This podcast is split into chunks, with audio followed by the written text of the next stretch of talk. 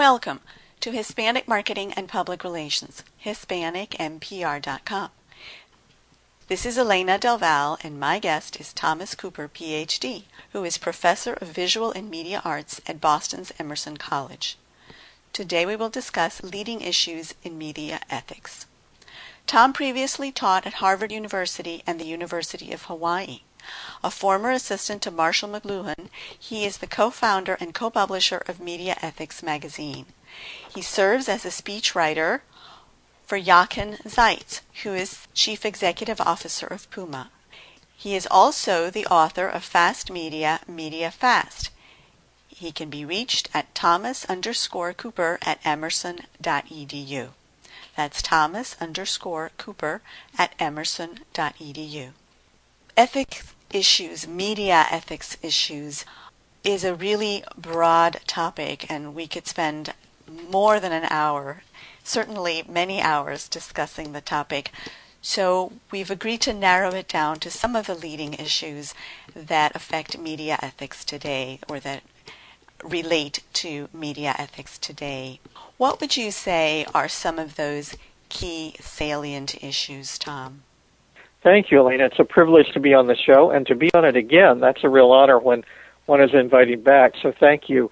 Recently, I was working with other scholars to compile surveys and research of the American people that's in the United States that have been taken in the last 20 years about their concerns about media and about media ethics especially. And this includes all kinds of surveys, the more popular ones like the Gallup and the Harris polls, um, the more media centered ones like by CNN or even by Fox, ABC, CBS, and so forth but also the serious academic polls by Harvard, Princeton, and other groups like that. And if you put all of them together, you find that the American people can be rank ordered in terms of the issues they're most concerned about. The number one issue, if you put them all together, is truth telling, issues that orbit uh, some something to do with telling the truth, such as bias or hype or sensationalism uh, or distortion or exaggeration uh, all of those are a concern of the, the American people not knowing who they can trust to tell the truth and if any particular report is accurate and so forth. The second highest concern is with excess. And by that I mean excessive violence available to children, excessive gratuitous sexuality available to children, but also excess that we may not think so much about, so such as um, excessive coverage of celebrities. How much do you need to know about Britney's uh, latest, you know, incident or Lindsay Lohan's latest incident or for that matter various crime obsessions or when a court case comes along Casey Anthony it's smothered for two or three months you know rather than uh, just typical updates um, and so that's the second concern uh, excessive uh, everything including excessive advertising which continues to grow the third leading concern is privacy uh, and that's across the board. You know, who's reading your email? Do satellites cover you when you walk out the door? Um, are there people with cameras in the stores, you know, placing those cameras, hidden cameras, to track your marketing? Um, who knows what you're buying? Uh, they seem to when they market things just to you and so forth. Uh, lots of privacy issues. There are many, many other issues, but those are the ones we found out that most concern the American people over the last 20 year period. Well, you have certainly put me to shame. So, welcome back was the first thing I wanted to say to you. I know you're short of time today, so I was rushing to get straight into the topic, but most certainly, welcome back, Tom. Thank We're happy you. to have you. Just to go back to the three, if I understood correctly, the three leading issues that we're looking at in terms of media ethics, telling the truth the excess of violence, coverage of a particular topic, and availability of something uh, through the media, and then privacy violations or potential violations. Is that right? Yes, the second one we might just call media excess, and that covers a wide variety of, of different excesses. Let's talk a little bit about that telling of truth aspect that is a concern perhaps on online and offline, really, because there have also been scandals with traditional media offline in terms of media reporters that have been caught using information that didn't belong to them or faking information mm-hmm. that wasn't real. And now online, because there are so many citizen reporters, that perhaps some people have concerns about whether the truth is coming out there. What can you tell us about that? Right. I call this the age of too many cooks.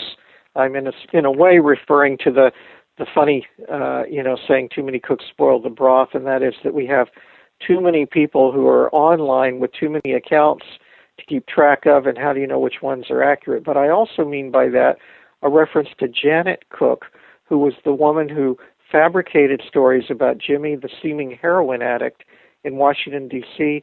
She won the Pulitzer Prize, and then it turned out that there was no Jimmy, and none of the other characters were real, and that she'd fictionalized and fabricated a series of news reports in a major newspaper, the Washington Post, that turned out to be bogus, and therefore the Pulitzer Prize had to then be given to someone at the Village Voice, and it later turned out that that person had fabricated some of her quotes, not as egregiously, but bringing attention to the fact that we have too many Janet Cookes now.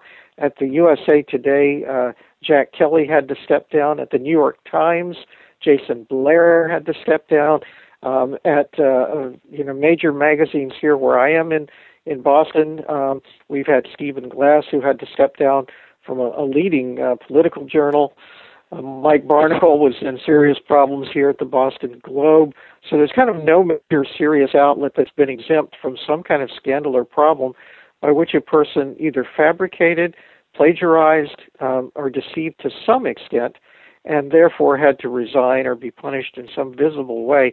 And so the credibility at that level is down quite a bit.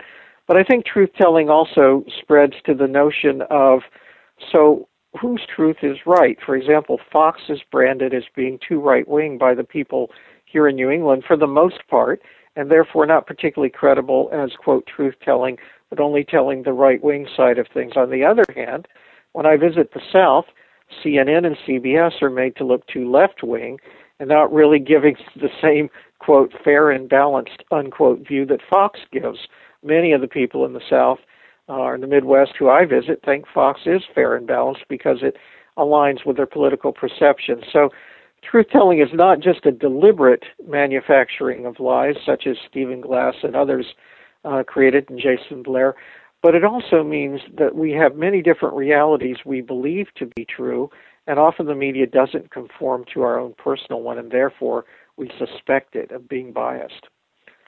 We also have had media themselves, not just the reporters who perhaps the media could say acted on their own, but media outlets that have been caught misrepresenting their reach. I can think of one recently, I think it was the Wall Street Journal, that was reporting a higher circulation number that was than was accurate.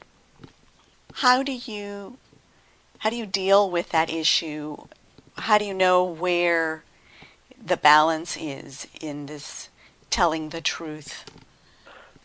Right. Well, scholars, of course, are trained to work on any aspect of research from multiple sources and also over a long period of time. And the pressure on journalists and the media now is eternal speed up and greater competition. So the temptation to take ethical shortcuts is much greater than it would have been 100 years ago. I'm not saying human nature isn't present in every decade. There have been people who have, in fact, uh, you know, lied and distorted news and distorted documentaries uh, ever since film has existed. But when you have competitors who are changing the story every hour or two, you're no longer working on what we used to call um, a three meals a day cycle, where there would be morning, lunch, and dinner news for the networks. Instead, the news is as current as anything that breaks on AP or UPI. It's immediately posted. So everyone's under pressure to keep up, and that means they can't double check their details. So not all of it is, you know, deliberate prevarication. A lot of it is just sloppiness and the inability to keep up, especially if you have a small budget and your competitors have a large budget, or especially if they happen to have a reporter in that location and you don't you're really blindsided. And so many, many shortcuts are taken. New York Times used to have a rule about you're needing three sources to confirm something, and they all had to add up, or else you had to say their different points of view or whatever. Because of the Drudge Report and many, many websites, uh, you know, pressing the envelope of time, that's cut back. You know, many places go with one source now, and not even you know giving a caution to the audience that it is just one source. And many more people are using anonymous sources now. Anonymous sources sometimes are necessary. If you're going to report on the mafia, you can't give your name. But in many cases, anonymous sources are just to juice up the article. They don't really know for sure they can confirm the story, and so they don't want us to say that their source is, you know, possibly lacking credibility or has a hidden motivation. So they simply don't name the person due to the lack of time. So I think speed up is one culprit here, and multiple technologies and multiple vendors is another culprit to make people take ethical shortcuts for the audience trying to figure out who is credible and who is not credible. For example, I read a report the other day that said many people read blogs because they feel that the writers of the blogs may be partial, but they're upfront about the side that they're taking, and therefore they know where they stand as a reader. They know that such and such a blogger has a bias toward a particular side. Uh, what are your thoughts on that? The more expertise you can find behind the story, and the more sensitivity you can find behind it, and the more you can confirm it from another source, the greater the likelihood of truth. By expertise, I mean if you read Wikipedia, there's something wonderful about the fact many people are creating knowledge together, but there's no prerequisite on Wikipedia that the person who writes the, the story actually knows what they're talking about. And so you can have something stand on Wikipedia for a long period of time that hasn't been corrected. It shouldn't be that way. You can also have Walmart writing its own and rewriting its own entry every day or two to make sure people get a positive view of Walmart rather than what other people might put in there for balance. That's just one example. So you want to make sure that there's expertise in the picture that actually has PhDs or is the CEO of the company or has firsthand experience with the topic. That's that's one way of you know checking. But you also want to make sure you're getting more than one side because a person can have a PhD and still be very biased, or they can be the CEO of the company and therefore think the company can do no wrong. So you want to also consult people who are known for being, you know, from the other side or have another perspective. When I read a story, in the Middle East, I tend to read two or three countries' perception on it rather than just one. Or when I read a country, when I read something you know that has a communist capitalist uh, kind of thrust to it, I try and read both sides. Not necessarily that I believe they're both equally credible, but I should at least be informed. So I think that's one way you can up the odds as a consumer that you're getting closer to the truth, if not hitting the nail on the head. One of the challenges often is that one of the sides may refuse, or sometimes maybe even both sides, may refuse to go on the record, may refuse to answer questions or provide information. And so it may appear that the report is incomplete, but in part it is because those who have the information or access to the information are refusing to divulge it. How do you deal with that? Yes, that's an excellent point. You have to know in advance that most of what's going on in the world will not be divulged or will certainly not be divulged in ways that implicate people who are trying to cover up what they're doing or who wish to be in the shadows or whatever else. So when I worked in the White House, I began to realize I only saw a tiny tip of the iceberg. Presidents are constantly being lobbied by people from all kinds of lobbying groups. There's a whole underworld that we know exists, but we forget about the CIA, the KGB, uh, you know, every country has their version of that, as well as the mafia and very rich people who are trying to exert their influence and buy influence, and all these things are going on in the background. And you could bet when you see a story on the news, you may only see a very small amount of it. I once asked a man who has been in the White House and many, many other places as a leader.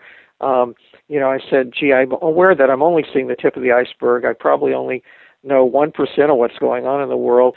uh, how is it for you? You've been involved for all these years in many different roles. He said, well, maybe by now I see 2%. So that means there's always a huge amount of what's going on the media either can't dig for because they don't have time, because there may be some danger involved, or because the sources just won't reveal what they know. Um, and so you have to see that. You have to stay humble in life. Uh, we all tend to act as if we know things about whatever because we've heard from the media, but those who've been around the media for a long time and been around politicians for a long time and been around business for a long time know that there's a whole lot that isn't reported as well. And I think you you have to kind of um, do your best to read between the lines sometimes. We know that in some countries they only get propaganda. So they have to learn how to read between the lines and they know what words are code and so forth. We don't get just propaganda here. We get multiple sources, some of which are propaganda, some of which, you know, try to be balanced. But in the long run, it's still up to us to realize we don't know everything and we have to be patient. Sometimes stories don't come out till weeks or months or years later and uh, be as critical as you can be, gather as much information as you can, get multiple perspectives, and then realize you've done the best you can. What about sources that are less than legitimate, but that are actually reflecting the truth?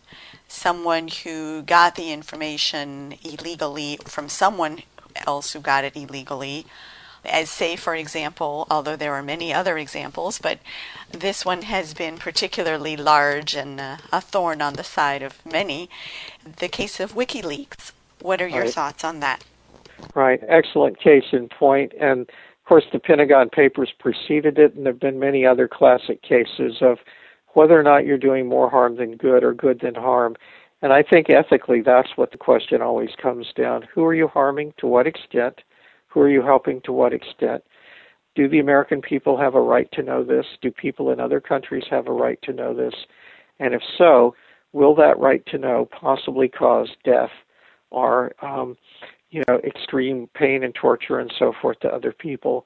And you have to weigh with your own values where you end on that. And that's often an individual conscience situation.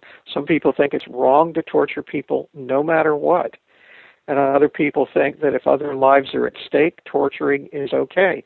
And uh, you don't want to make a habit of it, but if it's the only way to prevent people from being killed, and so WikiLeaks really comes down to that whether or not the State Department and Hillary Clinton and many, many other people were correct in saying that the releasing of this information greatly and severely damaged contacts, uh, diplomatic ties, but especially lives. Were lives put in danger by releasing this information? And to what extent are we concerned about that? And does it matter if they're overseas lives belonging to other nationalities or the lives of our own diplomats?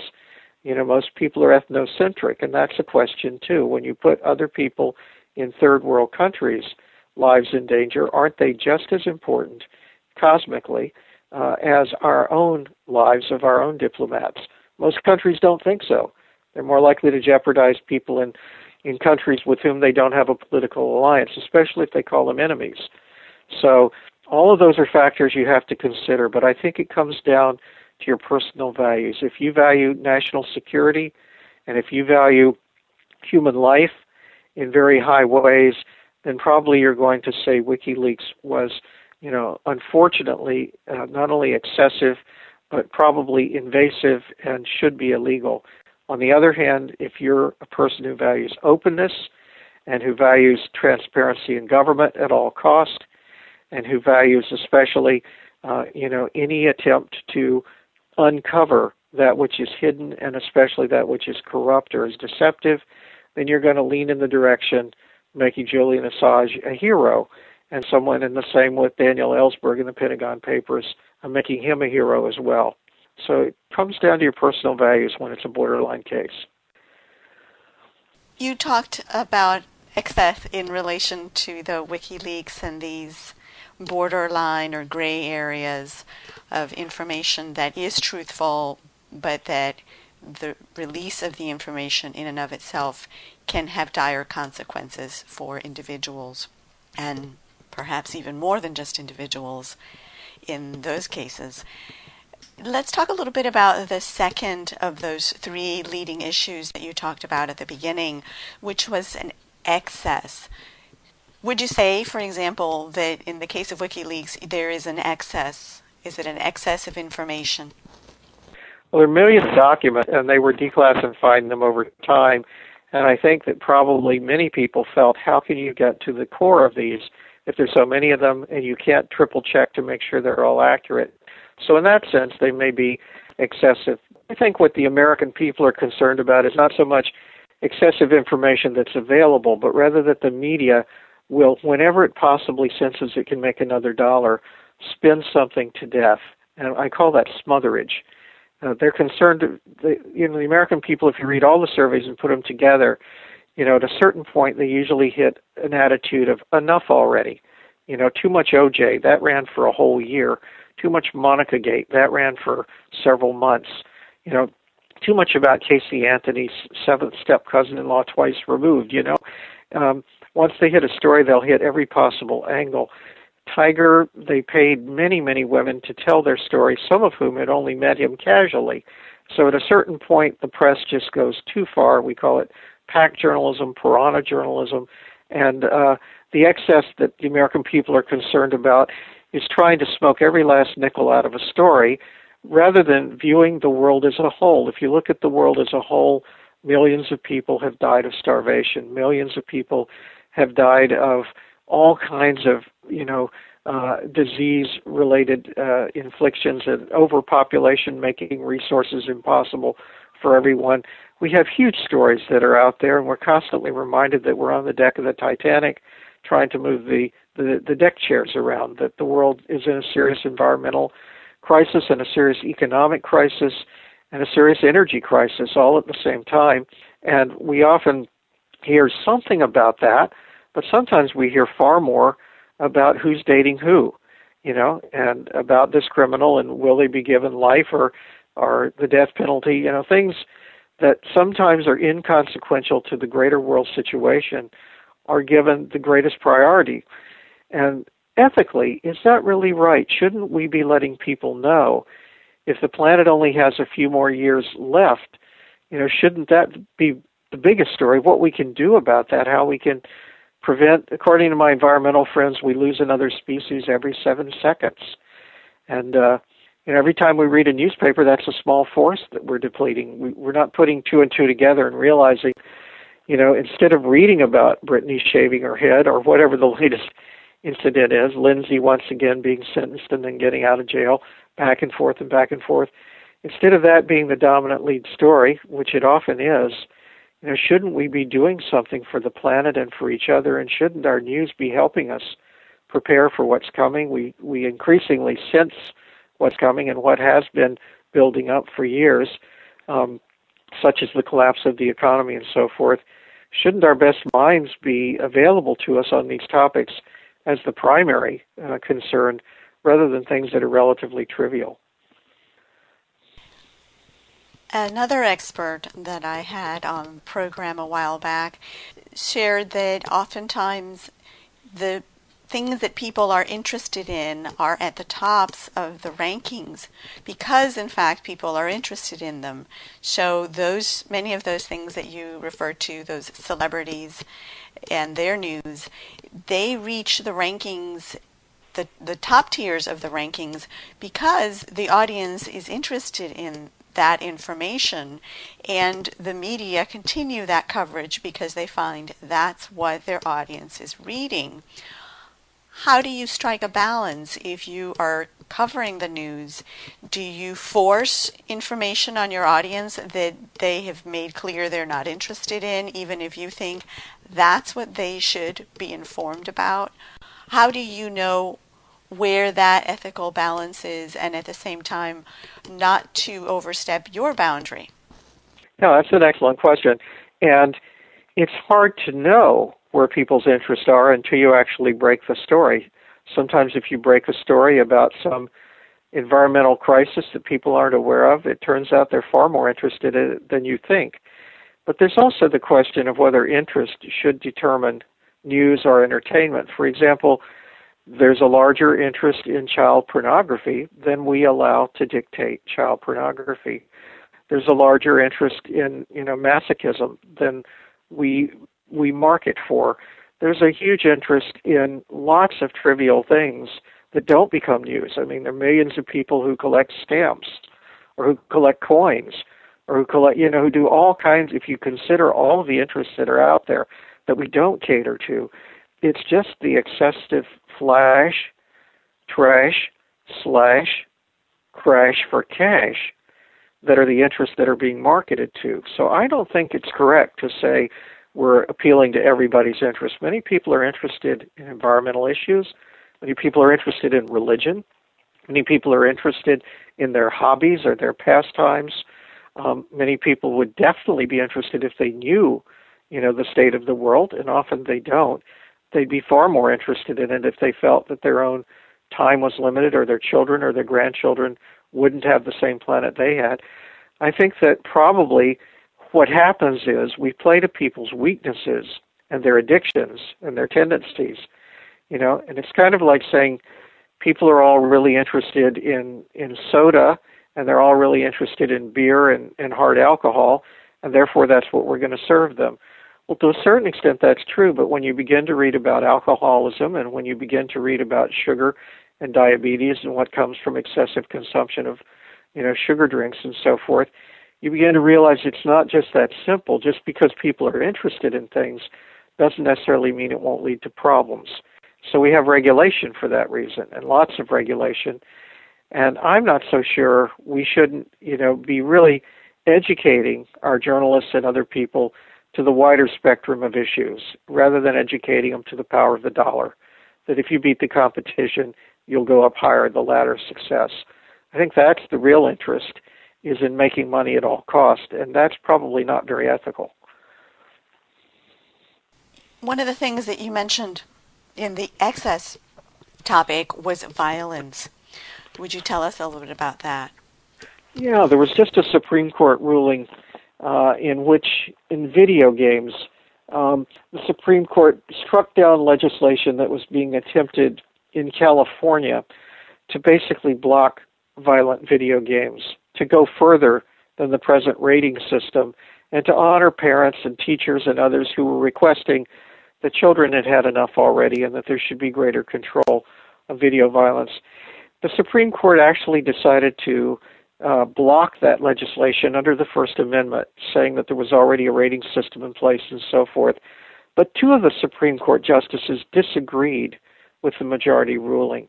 And I'm actually on that side, even though I understand and and cherish the First Amendment, which has many, many positive features to it. The challenge is that we don't have a First Amendment to the First Amendment, you might say, to protect children. We allow pornography, but we don't allow child pornography. We allow guns owned by adults, but not owned by children. And similarly, I think there should be an understanding with the First Amendment that there should be different rules for children as well there. We don't want children to be watching, you know, a lot of X-rated material, and we don't want children. So we we make a distinction, uh, and yet when it comes to violence, we forget that distinction, and we don't honor the fact that there are many children who have nightmares, who basically are traumatized by things that they see too early in life or who become more violent in their own behavior, or who become more insensitive to violence. We have all kinds of child, you know, pediatricians and child psychiatrists and others who have become quite expert on this. We've we've done a lot of research at this point. Initially, we hadn't. So initially, we used to say things like, "Well, violence can be therapeutic. It gets it out of your system. Better to do it on TV than to do it in real life." But then we had enough studies to realize what we're really doing is creating a climate of violence it's not about any one show, but over time, if a child sees enough of it, they begin to see it as acceptable behavior, and they begin to see it as, as something fairly routine in life.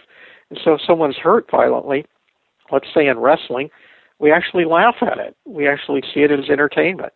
Um, and so you go to these sports where people are in cage fighting situations and children are taken all the time, and they see people being violently beaten to a pulp and bleeding and so forth and so on and they get into it. They enjoy it. It's almost gladiatorial in its extent, and that goes hand in hand with the kind of images that they're being seen, which are called entertainment. You know, there's no awareness of the pain that that actually causes people.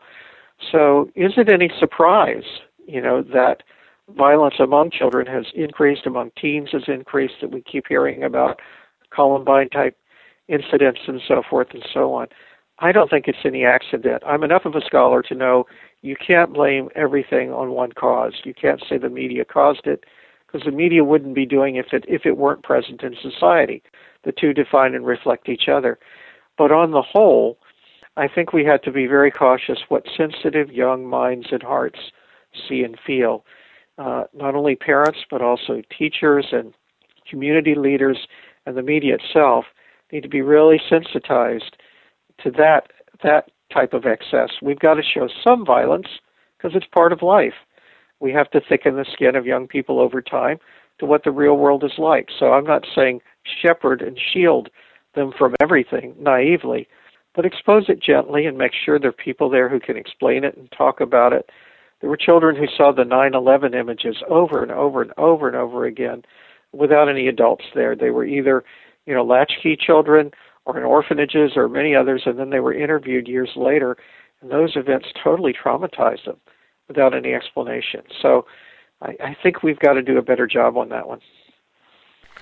There are those who would respond to your concerns by saying that is the role of parents is to supervise the activities of their children and the access to information that their children have. What would you say to that? Well, I absolutely agree that wherever there are parents, the parents need to be increasingly accountable and increasingly aware of what the media is doing. But here's the new reality. That's been a lock, stock, tried and true argument for decades, but it just doesn't work anymore by virtue of this. Far more parents are single parents who have less quality time with their children. Far more parents are in the process of separating or divorce than ever before.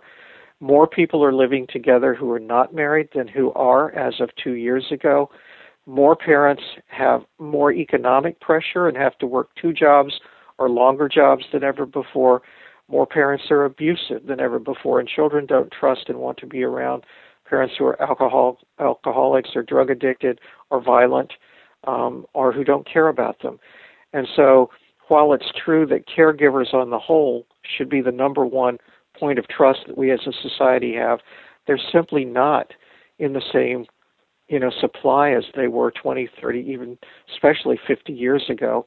And there are a lot of things going on in families that we don't know about that actually cause children not to trust parents in some not all but in some situations. And so by virtue of all of that and by virtue of the fact that kids are often smarter with the new technology than their parents are and they can find an in run around what their parents try to do. Most of us, when we were children, we found a way of finding the programs we wanted, and if not, our children have. Um, and so I know kids who know exactly how to find the programming they want online, even if they have to go to a neighbor's house or whatever else, despite their parents' best efforts. So I don't think that argument is very strong, and certainly not as strong as it used to be, although I really do advocate that parents be as responsible as they can be. Let's talk about privacy. We, there's so much in that excess category that we could discuss, but I know that you have to go shortly, so I'm going to move along into the privacy area. I think this is a, an area that is of concern to many people. Their, what is going on with their information, either information that they post freely on social media, for example, or perhaps information about their financial assets or their activities and their online activities that they are concerned is being used unethically, illegally and or both. What would you tell us about that, Tom? Thank you very much. I think it's a huge issue. I'll ask my students to raise their hands. How many of you know who's reading your email? and none of them raise their hands. It's kind of like we take for granted that security is in place, but then we realize after the fact it's very different than when you wrote a letter in the old days. Somebody had to steam open the envelope and be very clever and steam it back in order to, you know, invade the contents without it being known at the other end.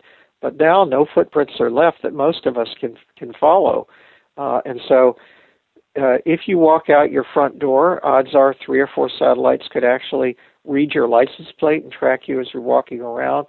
If you have a cell phone, that can be tracked. Um, many, many records are now being put together, and composites are being made about us. Will we marry? That's now online. Will we divorce? That's now online. A lot of the purchases we make are online. Banking accounts are online. Clever people can put those together and call them composite profiles.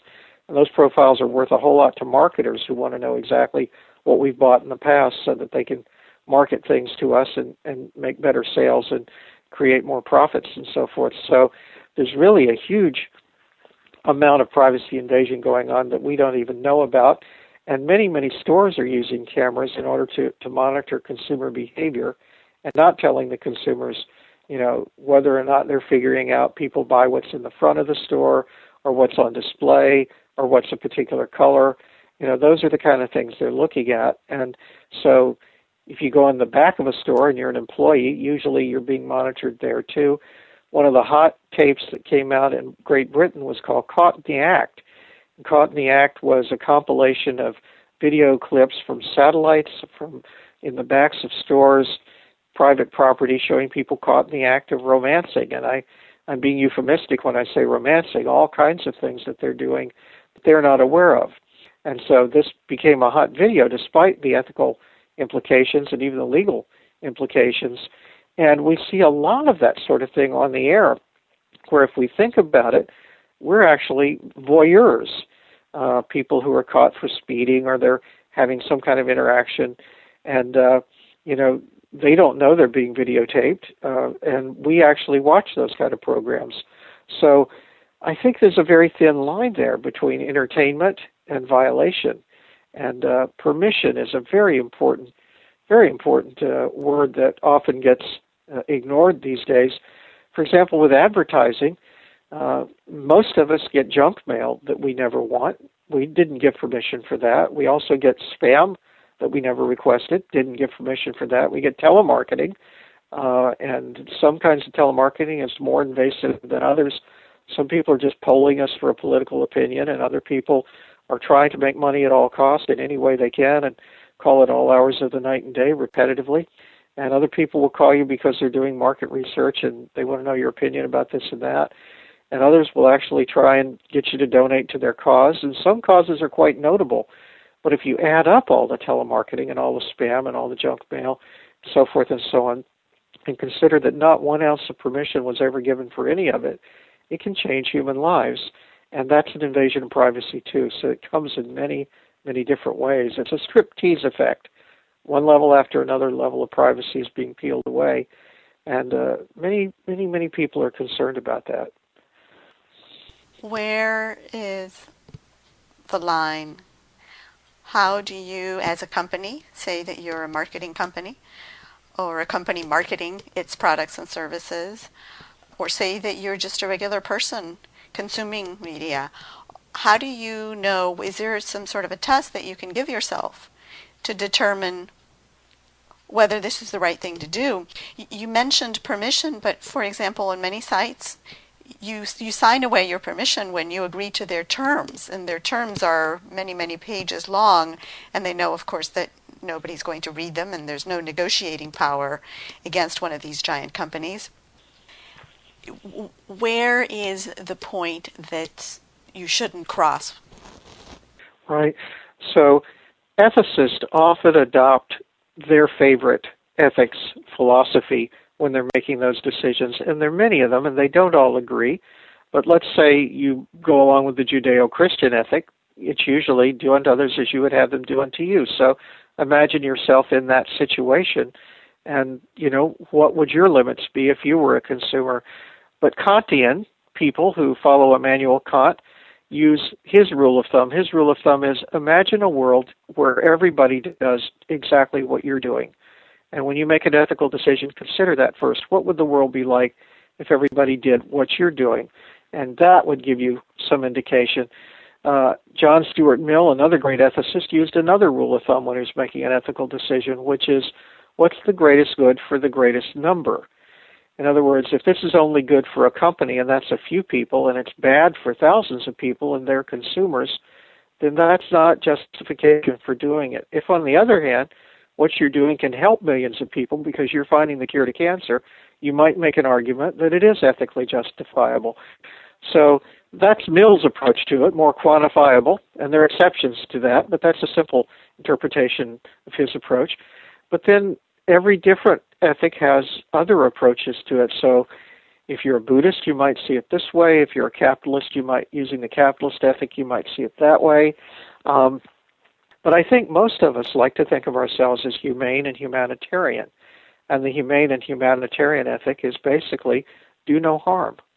You know, could this cause people harm? If so, why do it? You know, is making money justifiable if you're harming other people? And uh, that's a rule of thumb that I think most people would follow, although some have their own preferred ethic. Uh, some people have a vegetarian ethic and they say, you know, do no harm to animals. Other people think that's unrealistic and it's better to say do no harm to people and people need to eat for survival and need energy and so you can see how ethical systems can contradict each other. But I think the majority would say when in doubt, you know, do no harm. This is certainly has many shades of gray, the concept of do no harm.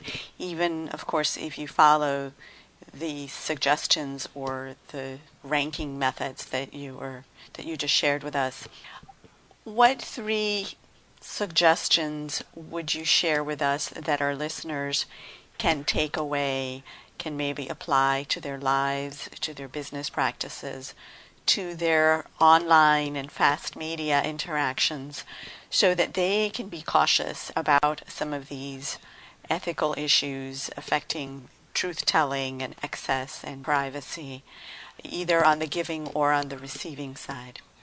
Well, thank you very much.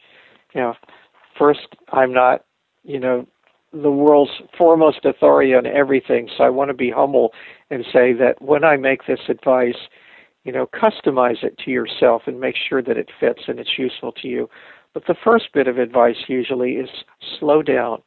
People often think they're under immense pressure to make the decision immediately or else the world will end. And that's often because the competition seems to be gnawing at their door and so forth. But I would say if this could be costly to your company or to your family or to you and your career and your reputation, if it might cause you lawsuits, if it might severely damage other people or their reputation or their lives, why not take the time to consult with other people who you trust, who you know to be ethical, uh, perhaps even an ethicist or lawyers or whoever in that situation might be wise, or trusted colleagues or your spouse or people you've known for years who have integrity.